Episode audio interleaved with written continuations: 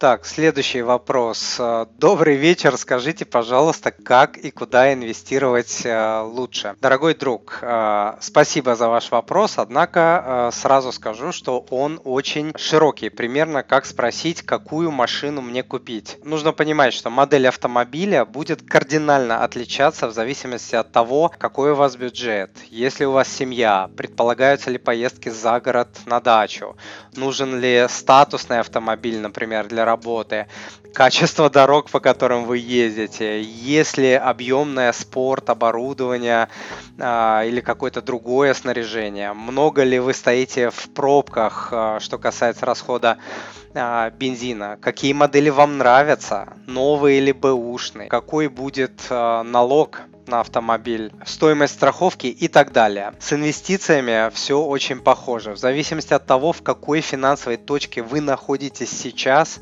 какие ваши цели, какие ваши текущие финансовые проблемы, какие ваши возможности, а, какой постоянный заработок или, возможно, нестабильный у вас заработок, какой у вас риск-профиль и т.д. и т.п. Под все это дело и подбираются инструменты инвестирования. Но, скорее всего, вам, как а, неопытному водителю точно не нужны такие инструменты, как а, Форекс, ПАМ, э, крипта, бинарные опционы и так далее. И точно я бы не порекомендовал вам инвестировать в акции, потому что для 99% а, начинающих инвесторов инвестирование в акции это чистой воды казино. А, скорее всего, вам нужен очень простой и надежный в кавычках автомобиль, управлять которым будет очень просто. И не нужно будет каждый день и каждый час смотреть на котировки, куда пошли графики. Понимаете, чтобы вы вот не нервничали, не переживали и не делали а, ненужных движений. А это значит, что для простого человека остаются